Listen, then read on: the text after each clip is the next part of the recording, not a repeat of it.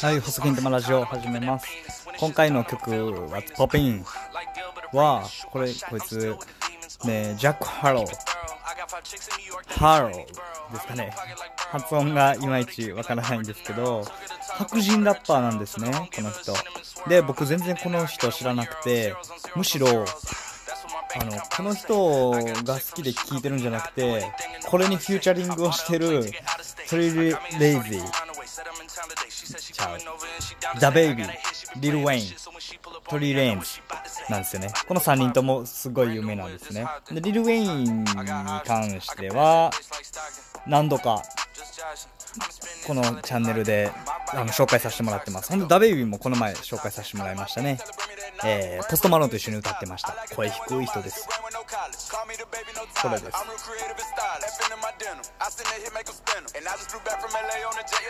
いいですよね、やっぱね、うまいです。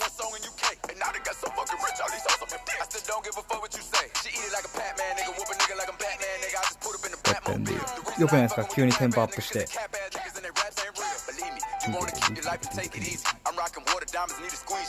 っこいいですよね。ザ・ベイビーやっぱかっこいいです、はい、でまあこの曲なんですけどね、もともとはジャック・ハロー、合ってるかわからないけど、こいつがねザ・ベイビーの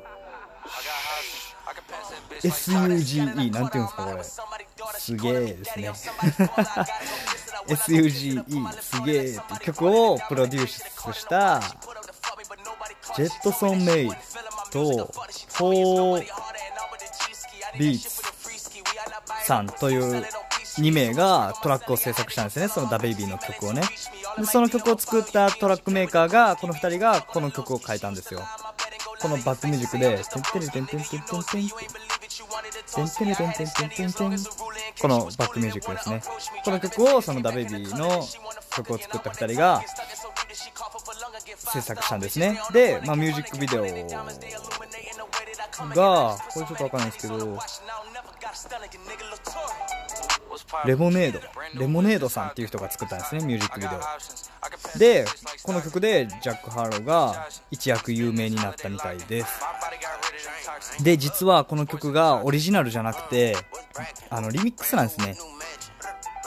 もともとは一人で歌ってて、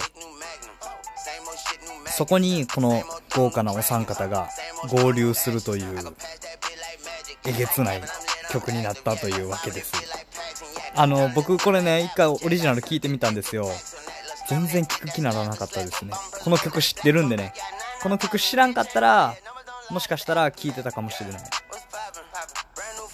リル・ウェインかっこいい。リル・ウェインだけちょっとやっぱ違いますね。あのシワの数が多いというか、ね、経験積んでるだけあるなっていう、ね、リリングの組み方、リリックの書き方いいですね。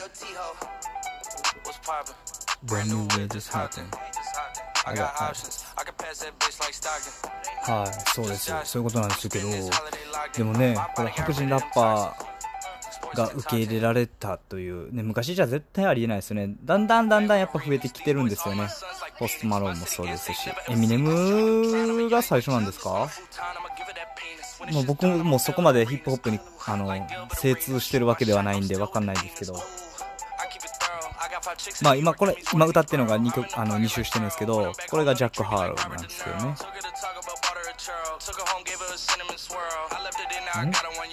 違いますね、これトゥイレンズじゃないですか。ね、そうですね。ジャック・ハローは歌ってないです、そもそも。人の曲を人が歌わずに、勝手にさんにんで歌ってるんですかね、これもしかして。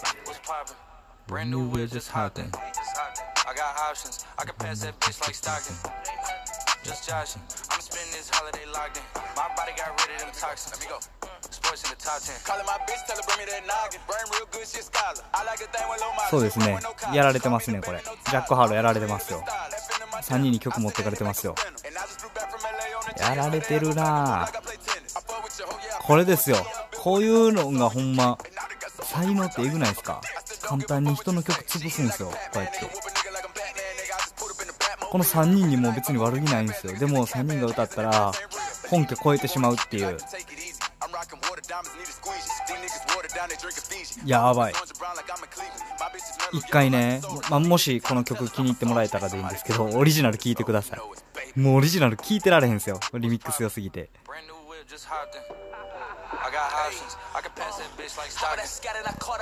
でジャック・ハーローはにじゅうにさいみたいですね。ケンタッキー州出身のケンタッキー州出身。あ、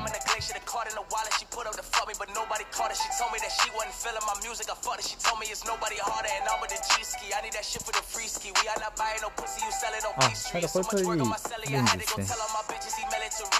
勘違いしました。すいません。ちゃんとみんな歌ってます。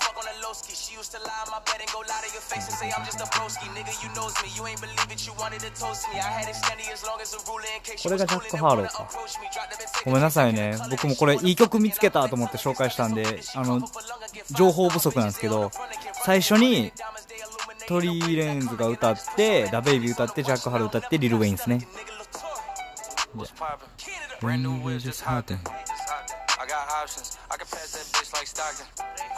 今ひらがな読み見つけたんですけど、ジャック・ハーローで合ってました。イエーイ。おっおっ、かっこよくないですか、リル・ウェインの入り。やっぱね、こうやってねフューチャリングするとね、入り大事ですよね。入りで決まりますよね。決まるとこないですか？日本の歌とかでもなんかフューチャリングして入り大事な時ないですか？これね、もう音楽好きな人しか多分この番組聞いてないと思うんで言うんですけど、やっぱ個性って大事ですよね、音楽って。ね、あの米津玄師かなんか今流行ってるじゃないですか。それなんかトップ、なんていうんですかね、アップルの、アップルミュージックのランキングみたいなのトップじゅうなんか全部締めとったんですよ。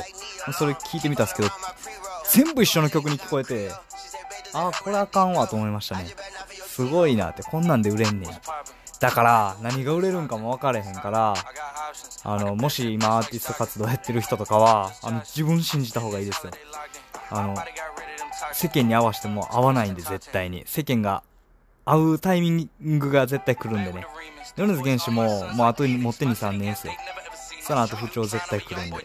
田中康隆とかな、あの何だっけ、秋山康とか、あの人らもうあの長年生きはしてますけど、やっぱその そ, その時その時で波がありますよ。やっぱ一発ブレイクすると乗るんですよ、波に。でそこで曲調変えたらダメなんですよ。曲調変えんとそのまま突っ走るんですよ、世間が飽きるまで。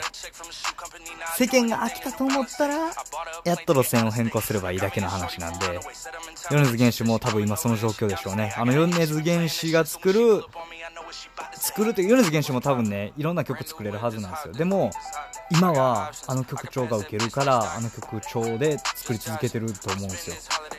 マジで全部一緒の曲ですからね、すごいなと思って。こうやって洋楽やったらちょっとあの歌詞わからんかったりとかするじゃないですか。そんなとこないですよ。日本語なんで全部歌詞もわかるし、意味もわかった上で一緒の曲でした。はい。なんで僕はやっぱ日本の曲が好きじゃない、好きになれません。しかもあんまりあの歌に歌詞は求めてません。とか言いながらこうやって曲の歌詞の説明とかしちゃったりしてるんですけど、それも別にあの需要がないなと思ったらすぐにでもやめるし、なんやったら僕あの音だけが好きやしって感じなんですね。実は実は実は音だけが好きです。だからアーティストも歌詞いい、こいついい歌詞書くよなとかじゃなくて、いかにいい声でいい音程でいいリズムで歌えるかっていうのが大事ですね、僕の中では。それはでも人それぞれなんで、うん、そこは別に僕の顔を押し通す気もないですし、まあ、もちろん歌詞がいい歌もありますしね。ただね、人が作るもんなんでやっぱ好き嫌いありますよ、そこは必ず。はい、まあまあそんな感じで今回は終わらせてもらおうかなと思います。それでは、ああそうですね、あの、うん、最後のさよならの挨拶を変えてみようかなと思うんですけど、こういうのは考えてもいいのが絶対思い浮かばないんで、考えずに今パッと思い浮かんだこと言ってみますね。はい、じゃあ最後まで聞いてくれてありがとうございました。